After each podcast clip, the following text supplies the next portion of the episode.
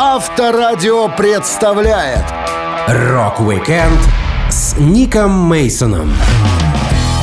27 января день рождения Ника Мейсона, архитектора, автогонщика, пилота самолетов и вертолетов, барабанщика и единственного бессменного участника группы Pink Floyd, ставшей ведущей командой в прог-роке, продавшей более 250 миллионов пластинок и попавшей в зал славы рок-н-ролла. Я, Александр Лисовский, расскажу вам интересные истории из жизни Ника Мейсона. Rock-Weekend на Авторадио для детей старше 16 лет. Барабанщик Pink Floyd Ник Мейсон — единственный участник команды, который был во всех составах и записывался на всех альбомах группы. Но в детстве Ник не хотел играть на ударных. Он интересовался как звуковой, так и визуальной частью культуры.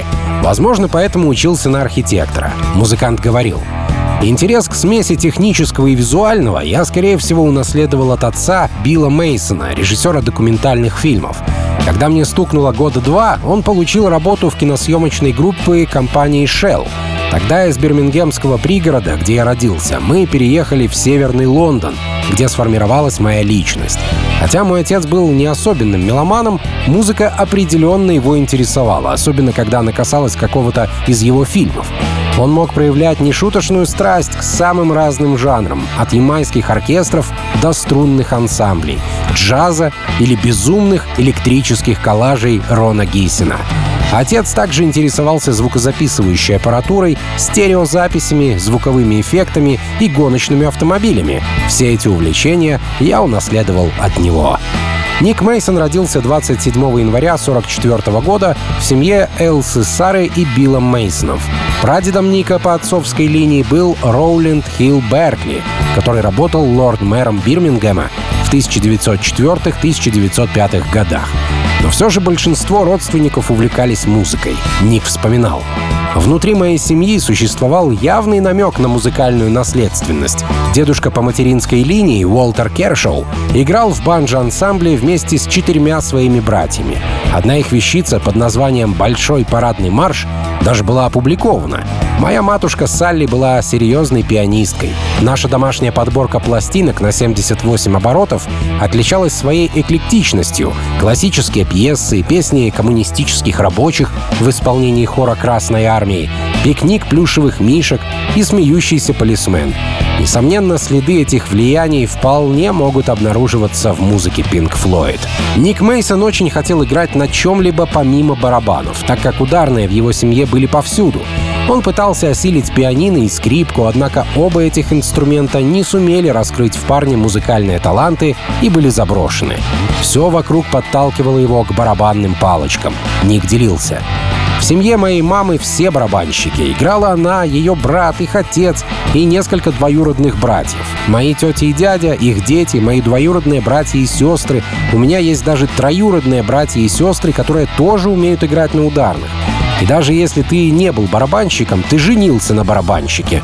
Например, две моих двоюродных сестры вышли замуж за барабанщиков. Это какой-то заговор. Мой дядя подарил мне малый барабан, когда мне исполнилось всего два года. Отец Ника Мейсона и родственники по папиной линии были сплошь гитаристы. Парень часто ходил с папой в музыкальный магазин поглазеть на новенькие гитары. Чтобы не повторять за родными, в 9 лет Ник решил освоить саксофон, но не продержался долго. Он рассказывал. «Я начал брать уроки игры на альт-саксофоне, но когда тебе 9 лет, саксофон весит больше, чем ты. Пытаться каждый день носить его в школу было занозой в заднице.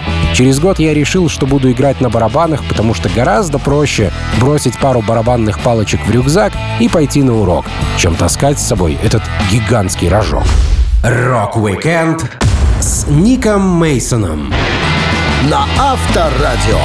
Барабаны разных форм, цветов и размеров побывали у Ника Мейсона в руках. Все родственники по маминой линии барабанили то на том, то на сём. Так что выбора молодому пареньку не оставалось. Еще еле научившись стоять на ногах, он уже был обладателем инструмента. Ник вспоминал. У меня за все время было много всяких штуковин. Мой первый малый барабан, тот, который дядя подарил, когда мне было два года, был барабаном Rema PTS. Если вы помните, это предварительно настроенные системы, у которых на ушках просто небольшой крючок. Он упрощал настройку и был хорошим решением. Свою первую настоящую ударную установку я купил в местном барабанном магазине. Я выбрал себе комплект Slingerland. Он был карамельно-яблочно-красного цвета. Тот комплект хранился у меня много лет, но я понимал, что не стоит инструментам пылиться, если они еще на что-то способны. Сейчас та установка принадлежит одному из моих бывших учеников. Я рад, что она продолжила жизнь с песней, а не стоя в углу под слоем пыли. Из-за нее я очень сильно люблю барабаны Slingerland. И совсем недавно у меня появилась винтажная установка этой марки, которую я немного отреставрировал. Барабаны, о которых рассказывал Ник, были родом из тех годов, когда известная гитарная фирма Gretsch, продукцию которой использовал Джордж Харрисон, выпускала ударные инструменты. Коллекционные барабаны Ника Мейсона находились в очень плохом состоянии, поэтому музыкант решил самостоятельно их отреставрировать. В одном интервью Мейсон говорил, у того комплекта действительно очень компактные размеры, что идеально подходит для выступлений в кафе и других небольших по площади помещениях. Вообще-то я собираюсь использовать эти барабаны на выходных, когда мы будем устраивать выставку в магазине. Звук от этой махины очень хороший, но сама она просто крошечная. Ее удобно грузить, возить и расставлять. Меня с установкой можно втиснуть в любой угол. Это потрясающе. Понятно, что у группы Pink Floyd полно технического персонала и роуди, которые могут настроить любой инструмент, отполировать гитары или почистить тарелки до блеска. Но и сам Мейсон не отказывается от хозяйственной работы. Он рассказывал, что чистит железо обыкновенным средством для мытья посуды. Музыкант делился. Раньше я покупал средства Groove Juice. Мне было лень что-то натирать, да и вся эта химия вредит тарелкам. Тогда мудрые люди мне посоветовали. Просто используй каплю средства для мытья посуды и немного теплой воды. Слегка отполируй тарелку и высуши ее как следует. Тогда железо будет в порядке. Итак, я сделал все по инструкции, тарелки засияли как солнце. Это фантастика. А теперь я вообще просто беру сухую, например, старую разорванную футболку и каждый раз протираю став, не позволяя ему замылиться. Иногда я наношу немного аэрозольной полировки и убираю отпечатки пальцев с краев. Разбираясь в разных инструментах и внося неоценимый вклад в барабанную составляющую музыки, Ник Мейсон, сам того не ожидая, получил докторскую степень родного университета. Правда, в политехе он учился на архитектора, а степень получил в области музыки. Ник говорил, Доктором Мейсоном меня, к сожалению, не называют. Первоначально, когда мне предложили степень, я заценил эту идею, но думал, что другие парни будут насмехаться надо мной. А потом узнал, что Дэвид Гилмор уже откуда-то получил степень доктора. Поэтому я решил, да ладно, я тоже так хочу. Куда приходить? Я в деле. Rock-Weekend с Ником Мейсоном на Авторадио. В семье Ника Мейсона слушали много разной музыки. Это была классика, коммунистические хоры и всякое другое. Но к рок-н-роллу парень пришел все-таки самостоятельно. Тут Нику, как и многим другим в то время, помог радиоприемник. Барабанщик вспоминал. Должно быть, мне стукнуло лет 12, когда в мое сознание впервые вторглась рок-музыка. Помню, как я терпеливо пережидал разглагольствование Хораса Бэтчелора о системе оценок на радио Люксембург, надеясь услышать записи рок-н-ролла. В марте 56-го я помог песне Билла Хейли «See You Later, Alligator» попасть в первую десятку британских чартов, купив эту пластинку в местном магазине электротоваров. Позже, в тот же год, я потратился на «Don't Be Cruel» Элвиса Пресли. Обе эти пластинки я слушал на нашем новом, вполне современном проигрывателе, подсоединенном к устройству, которое выглядело как нечто среднее между шкафом времен Людовика XIV и приборным щитком Роллс-Ройса. В возрасте 13 лет я заполучил свой первый долгоиграющий диск — «Рок-н-ролл» Элвиса Пресли. Эта культовая пластинка также стала первой для двух других членов Pink Floyd, да и едва ли не для всего нашего поколения рок-музыкантов. Для молодых парней того времени рок-н-ролл была не просто фантастическая новая музыка. Это было знамя подросткового бунта против поколения отцов. Кумиром подростков и звездой того времени был музыкант Томми Стил. Он и стал первым рок-н-ролльщиком, на шоу которого Ник отправился самостоятельно. Мейсон рассказывал. Примерно в шестом классе я со своим ранцем в коротких фланелевых брючках и школьном блейзере розового цвета с черной отделкой и значком в виде железного крестика отправился на концерт Томми Стила в Восточном Лондоне. Я оказался там один-одинешенек. Ни один из моих школьных друзей таким энтузиазмом не воспылал. Томми был главным номером в программе, остальная часть которой оказалась просто отвратительной. Комики, жонглеры и другие отбросы английских мюзик-холлов соревновались за то, чтобы опустошить зал до появления Томми. Но я все стерпел. Должен сказать, Томми был просто колоссален. Он исполнял «Singing the Blues» и «Rock with the Caveman», а выглядел в точности так же, как на телешоу «6,5 Special». На Элвиса он, конечно, не тянул, но был качественным модным исполнителем. Школьные времена Ника Мейсона часто устраивались дискотеки. Для танцев администрация использовала бальный зал дома деревенской общины. Поначалу дети танцевали вальсы, но уже в бытность Ника Мейсона танцевальные пристрастия изменились. Музыкант говорил, Танцы стали более современными, хотя, насколько я помню, требовалось получить специальное разрешение, чтобы ставить свежие музыкальные записи. Такова была попытка школы ограничить вторжение поп-музыки. Тем не менее, у нас имелся джаз-клуб. Наши собственные джазовые пластинки послушать было проблематично, поскольку в школе стоял всего лишь один проигрыватель. Пожалуй, клуб являл собой не более чем возможность избежать менее интересных внеклассных занятий. Но он, по крайней мере, действительно удовлетворял наш интерес к джазу. Мне никогда не нравились атрибуты основной массы традиционного джаза. Все эти шляпы-котелки и странные жилеты. Джаз оказался слишком сложным для молодого парня, хотя уже зрелый Ник Мейсон признавался, что все еще является джазовым поклонником и с удовольствием слушает даже современных исполнителей этого жанра. Рок-викенд с Ником Мейсоном на Авторадио. Некоторые рок-музыканты до того, как добиться успеха, успевали отыграть в десятки разных групп. Но Нику Мейсону в этом плане повезло. Он практически сразу встретил нужных людей, с которыми стал заниматься музыкой и сколотил команду, впоследствии получившую название Pink Floyd. Но до судьбоносной встречи с Роджером Уотерсом в университете, будучи еще школьником, Ник был участником The Hot Rods. Ребята не дали ни одного концерта, зато успели сделать пару записей, о которых Мейсон предпочитает не говорить. Барабанщик вспоминал. Лет в 14-15 я попал в компанию соседских парней, что тоже открыли для себя рок-н-ролл. И мы решили организовать ансамбль. То, что никто из нас не знал, как играть, представлялось нам совсем небольшой проблемой, поскольку инструментов у нас все равно не имелось. Соответственно, распределение, кто с чем будет выступать, происходило по принципу лотереи. Моей главной связью с барабанами оказалось то, что Уэйн Миноу, журналист и друг моих родителей, однажды принес мне пару металлических барабанных щеток. После провала моих ранних упражнений на пианино и скрипке, наличие щеток показалось вполне достаточной причиной, чтобы стать барабанщиком в группе. В 2015 году Ник Мейсон даже поделился в соцсетях фотографией, на которой он с простенькой барабанной установкой и надписью «The Hot Rods» на бас-барабане отбивает ритм в саду. Музыкант говорил, Моя первая установка, приобретенная у Чеса Фута на Денмит-стрит в Сохо, включала бочку Гикстер, рабочий барабан неопределенного возраста и тарелки. К этому прилагалось руководство, полное загадочных терминов, как фиоритура или парадидл и экзотических схем, которые я до сих пор пытаюсь разгадать. Вооруженный столь сногсшибательным арсеналом, я присоединился к моим друзьям группе The Hot Rods.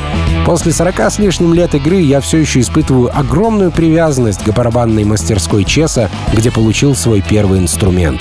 Добрый человек по имени Сид в белом халате тогда продал мне оригинальный комплект за 8 фунтов стерлингов. В 2012 году магазин, в котором Мейсон нашел свои первые барабаны, чуть было не закрылся, но музыкант спас владельцев от разорения, став кем-то вроде акционера и вложив необходимую сумму, чтобы доброе дело Чеса продолжало жизнь. В первой команде Мейсона не было профессионалов. Инструменты приходилось делать из подручных материалов.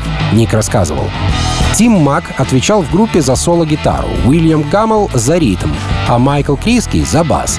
У нас также был саксофонист Джон Грегори, хотя его саксофон старой конструкции звучал на полтона ниже и решительно не вписывался в ансамбль. Свою бас-гитару Майкл с нашей помощью изготовил из разного хлама. Говоря откровенно, древние саксонцы, которым пришло бы в голову собрать космический зонд, наверняка достигли бы большего успеха. Зато мы добились определенного внешнего сходства этой бас-гитары с настоящим инструментом. Хотя нам удалось раздобыть несколько усилителей, смотрелись они так позорно, что для фотосессии группы мы соорудили муляж усилителя Vox, разрисовав картонную коробку. Благодаря киношной работе отца Ника Мейсона у группы всегда имелся доступ к стереомагнитофону «Грундик», И парни сразу приступили к звукозаписи, не став тратить время на репетиции. The Hot Rods так и не продвинулись дальше бесконечных версий инструментальной темы из сериала «Питер Ган», и музыкальная карьера Мейсона на некоторое время была поставлена на паузу. Рок-викенд с Ником Мейсоном на Авторадио. Группа Pink Floyd, можно сказать, образовалась в стенах политеха. Музыканты, основавшие команду, учились на архитекторов, вместе делали курсовые и параллельно тусовались на концертах и в музыкальных магазинах. Ник Мейсон рассказывал. В сентябре 62 года я прибыл в Политехнический институт. Я мало-помалу учился, собирал портфолио своих работ и посещал бесчисленные лекции. Параллельно я вырабатывал свой стиль в одежде, включавший непременные вельветовые пиджаки и полупальто. Кроме того, я пробовал курить трубку. Тогда мы и познакомились с Роджером Уотерсом. Архитектурный факультет делил здание с другими родственными факультетами по смежным дисциплинам и имел хорошую репутацию. В политехе по-прежнему царил в высшей степени консервативный подход к обучению. Уже на первом курсе Ника Мейсона стала интересовать не столько учеба, сколько музыка и получение водительского удостоверения. Он попал в архитектуру случайно. Это была интересная профессия, довольно творческая и перспективная с точки зрения карьерного роста и заработка.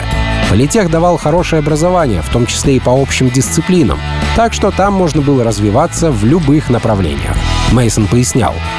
Наш факультет предлагал широкий спектр дисциплин, включая изобразительное искусство, графику и технологию. Пожалуй, это объясняет, почему мы с Роджером и клавишником Риком в той или иной мере увлекались технологией и визуальными эффектами.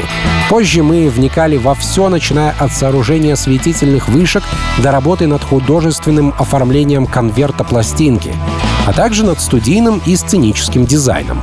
Благодаря нашему архитектурному образованию мы могли почти на равных участвовать в работе с настоящими профессионалами в проектировании сцены. Университет объединял студентов. Их собирали в небольшие группы для работы над проектами, что существенно сближало людей. В течение первого года Ник Мейсон и Роджер Уотерс работали с одногруппником Джоном Корпом над проектом небольшого домика. Их строительный дизайн приняли довольно неплохо, хотя он оказался совершенно непрактичным.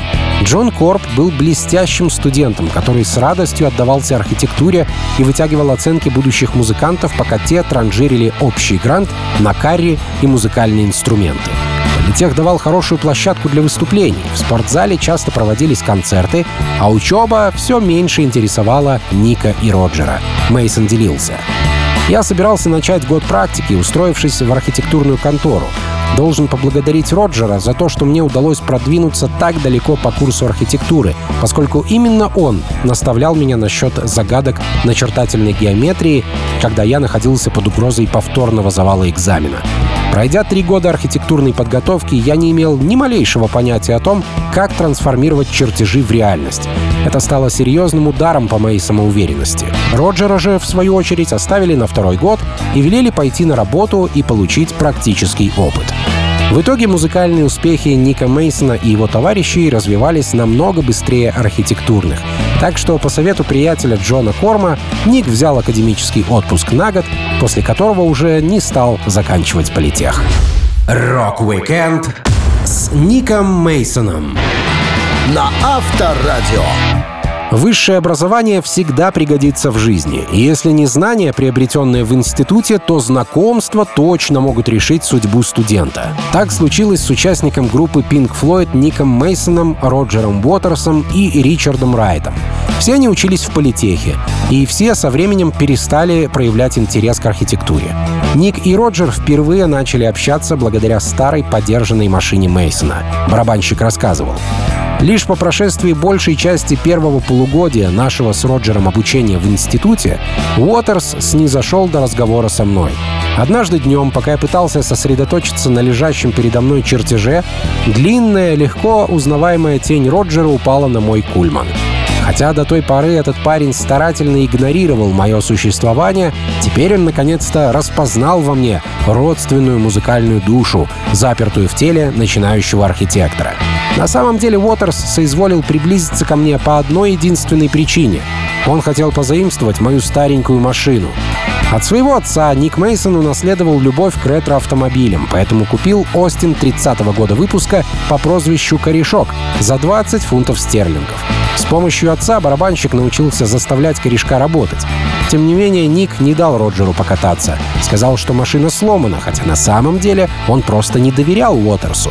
Что смешно, незадолго до этого Роджеру отказал его второй будущий коллега по Pink Floyd. Мейсон вспоминал. Роджер подошел к Рику Райту, который тоже учился в нашей группе, и попросил у него сигарету, на что тот ответил категорическим отказом. Так Уотерс узнал поистине легендарную щедрость Рика. Эти первые бытовые и почти случайные контакты весной 63 -го года уже заложили основы тех отношений, которые мы все последующие годы терпели и которыми наслаждались. Группа Pink Floyd возникла из двух частично пересекавшихся компаний. Одна сложилась в Кембридже, откуда были родом Роджер, Сид Барретт, Дэвид Гилмор и множество людей будущего окружения Флойд. Другая, Роджер, Рик и я, образовалась в течение первого года учебы на факультете архитектуры в Политехническом институте на Риджент-стрит.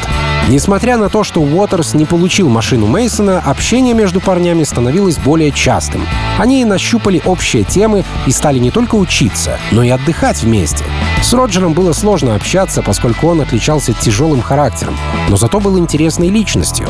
Мейсон говорил, Наш первый и весьма краткий разговор на предмет корешка удивительным образом привел к дальнейшему сближению, основанному на сходстве музыкальных вкусов. Другой основой нашей дружбы стала вполне обычная тяга ко всему, что вело нас прочь из здания института.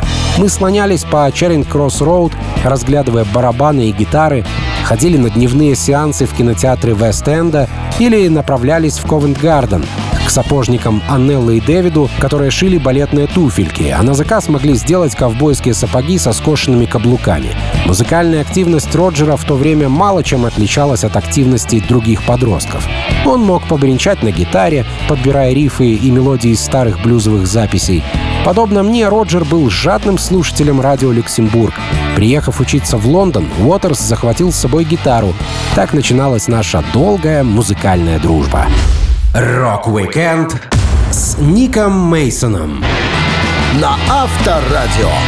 До того, как образовалась группа Pink Floyd в том виде и с тем названием, как мы ее знаем сейчас, она была многократно переименована от Sigma 6 в 1963 году через имена The Megadeth, The Abdepts, The Screaming Abdepts, Leonard's Longers, The Spectrum 5, The T-Set в 1964 до The Pink Floyd Sound в 65-м и The Pink Floyd в 67 году. Все это время менялся состав, репертуар и направление, в котором работали музыканты. Ник Мейсон рассказывал. Наша первая группа Политехнического института The Sigma Six состояла из Клайва, Кита Нобла, Роджера Уотерса и нас с клавишником Риком. Кроме того, сестра Клайва Шейла временами помогала с вокалом. Положение Рика в качестве клавишника было довольно шатким, поскольку собственного инструмента у него не было. Если в пабе находилось хоть какое-нибудь пианино, он играл на нем, хотя вряд ли без усилителя его кто-то слышал поверх барабанов. Если же никакого пианино в распоряжении не оказывалось, Рик угрожал принести с собой тромбон. Чуть позже он отправился в Лондонский музыкальный колледж, однако к тому времени у нас нашлось достаточно общего в музыкальном плане, чтобы продолжать общение. Состав первых групп Мейсона и Уотерса был нестабильный. Точнее сказать, его вовсе не было. Если появлялись два гитариста, это расширяло репертуар, поскольку каждый мог играть что-то свое, а потом дать поработать другому, отдохнув пару песен у сцены. В этот период Роджер, известный как басист Pink Floyd, был ритм-гитаристом.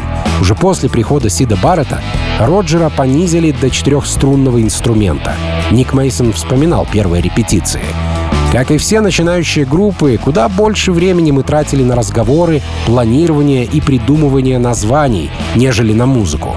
Выступления были очень нечастыми. До 1965 года ни одно из них не было строго коммерческим, поскольку их организовывали мы или наши однокурсники для личных, а не для общественных целей. Нормой были вечеринки в честь дней рождения, концов семестров и прочие студенческие гулянки. Мы репетировали в столовой, расположенной в подвале политеха, где наряду с каверами, годными для студенческих вечеринок, работали над песнями, написанными еще одним нашим однокурсником по имени Кен Чапмен. Вскоре Кен стал нашим менеджером и автором композиций. У него имелись рекламные листовки с предложением наших услуг на вечеринках, а также весьма невзрачная фотография группы и статья о нас в студенческой газете. В 1965 году команда Ника Мейсона впервые выступила на сцене и сделала запись в студии. Музыкантам было немного боязно заходить в аппаратную и слышать, как их инструменты звучат через мониторы.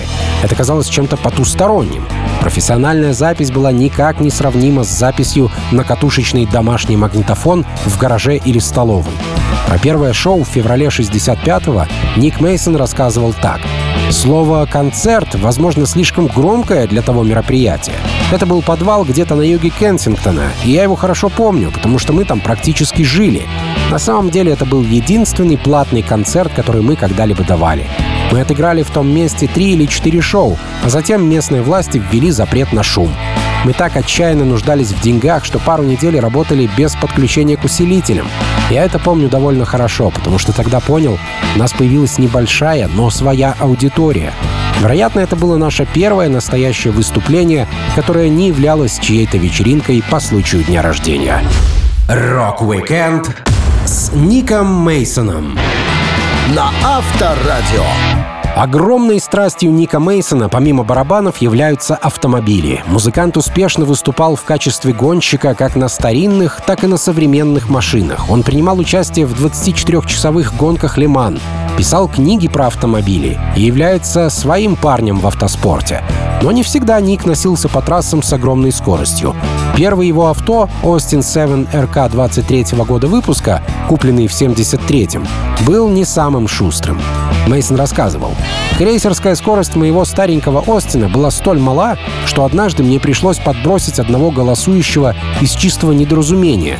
Я ехал так медленно, что парень подумал, будто я останавливаюсь, чтобы его подвести. Для поездок с группой я брал родительскую тачку, однако предки возражали против заталкивания в маленький салон барабанной установки и остальных членов команды. Так что путешествия за пределы Лондона обычно ограничивались возможностями нашего фургона марки Бетфорд. Мы стали гордыми владельцами этого транспортного средства еще в середине 60-х, когда однажды поздним субботним вечером приобрели его за 20 фунтов стерлингов на развале торговца автомобилями. Продавец не мог поверить своей удаче. Фургон, скорее всего, уже дожидался очереди на свалку. Бетфорд оказался невероятно медлителен. Мой старый Остин запросто смог бы его обогнать. Со временем у группы появился специальный автобус для тура, куда набивались все, кроме самих исполнителей. Музыканты же добирались до концертных залов на автомобиле «Бентли». Они думали, что новая лошадка станет практичным и надежным транспортом, а также поспособствует продвижению имиджа группы. Но жестоко ошиблись. Ник пояснял. Еще один торговец автомобилями отпраздновал свой триумф, а мы пережили предельно волнительную поездку, поскольку ни в одной мастерской для нашего Бентли не нашлось нормальных тормозов взамен отказавших. Роджеру до сих пор снится это транспортное средство. Он вспоминает поездку, когда нам пришлось одолеть кольцевую развязку прямо по газону, через середину. На прокат музыкантам машины не давали, но мы нашли выход. За получение транспорта расписался парень из руководства нашего лейбла. После того, как мы несколько недель спустя сдали этот автомобиль с тысячами километров пробега и горой мусора в багажнике, компания по прокату наверняка изменила свои правила. Во время записи альбома The Wall график у Ника Мейсона был разгруженный, да и барабанные партии обычно пишут первыми, так что у музыканта оказалось свободное время, и он решил попробовать себя в автогонках. Это был первый раз, когда рокер прокатился с таким ветерком, который чуть было не вывернул ему голову. Он делился. Я сумел пройти краткие тестовые гонки на двухлитровой машине, которую мне пришлось вести вместе с гоночной командой Дорсета. Но еще никогда мне не доводилось развивать таких скоростей, как на 8-километровой прямой Мульсона. Это было восхитительно. Мчишься со скоростью порядка 320 км в час, а затем тебя обходит Порше, который дает на 70 км в час больше. Единственным опасным случаем был момент во время квалификации, когда я слишком высоко высунулся над ветровым стеклом. Мой шлем попал в воздушный поток, и на секунду мне показалось, что голова сейчас слетит с плеч. К счастью, единственным последствием оказалась боль в шее на протяжении всей следующей недели. Мы не только сумели финишировать, что само по себе уже являлось достижением, но также добились второго места в квалификации. Рок-викенд с Ником Мейсоном на Авторадио. Многие музыканты, долгое время играющие в известной группе, понимают, что их творчество не вписывается в рамки основного коллектива и создают сайд-проекты на стороне. С Ником Мейсоном из Pink Floyd все иначе. Барабанщику так нравились ранние альбомы его родной команды, что он решил сколотить группу, чтобы играть свое же раннее творчество, на которое нынешние Флойд не обращают внимания. Коллектив из четырех человек получил название Saucerful of Secrets Ника Мейсона в честь второго альбома Pink Floyd. В состав вошли разные музыканты разных команд, что разделяют пристрастие Мейсона к чудным и многозначительным композициям, которые были в раннюю эпоху. Ник говорил, Существует целый ряд треков, что пропускаются публикой. Народ почему-то считает, что наша дискография началась с Dark Side of the Moon.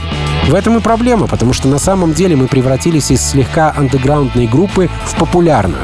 Знаете, довольно много молодых людей, открывших Dark Side, не оглядываются назад, а спрашивают, что они делали дальше. А мой любимый альбом Floyd — A Sacer Full of Secrets потому что там вы слышите переход от Сида Баррета к Дэйву Гилмору и почти чудесное прощание Сида в песне «Jack Band Blues». Сид Барретт становился все дальше от группы и реальности, так что второй альбом Pink Floyd под названием «A Sacer Full of Secrets» записывался на Эбби Роуд и включал как работу еще не ушедшего Сида, так и творчество уже появившегося Гилмора. Песня «Jack Band Blues», которая так понравилась Нику Мейсону, всем доставила немало хлопот. Ник делился. Альбом содержит последний угасающий огонек вклада Сида. Даже текст «Jack Band Blues» сейчас кажется символичным. «Я предельно обязан вам за доказательство того, что меня здесь нет». Для этой композиции Сид предложил записать духовой оркестр. Наш продюсер Норман Смит спросил, нет ли у него каких-то идей насчет конкретных фигур или контрмелодий. Сид просто сказал, нет, давайте пригласим ребят из протестантской церкви «Армия спасения». Сказано, сделано. Я собрал дюжину представителей армии спасения. Понятное дело, никто не понимал, что от него требуется. Мы все собрались в студии и ждали Сида. Я сказал музыкантам, послушайте, ребята, у Сида Баррета есть определенный талант. Тут сомневаться нечего.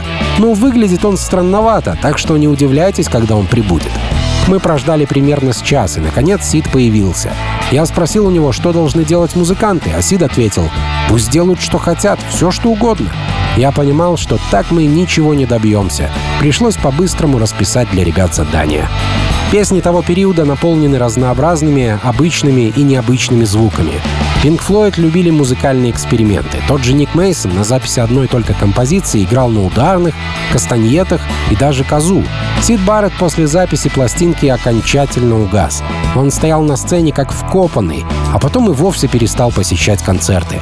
Так что сольный проект Saucer Full of Secrets Ника Мейсона отчасти появился и благодаря ностальгии по дням, проведенным в компании со старым приятелем.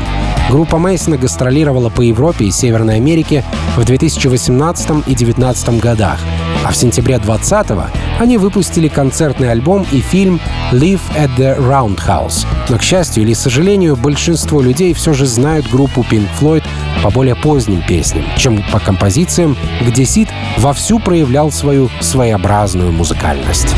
Рок-викенд с Ником Мейсоном на Авторадио.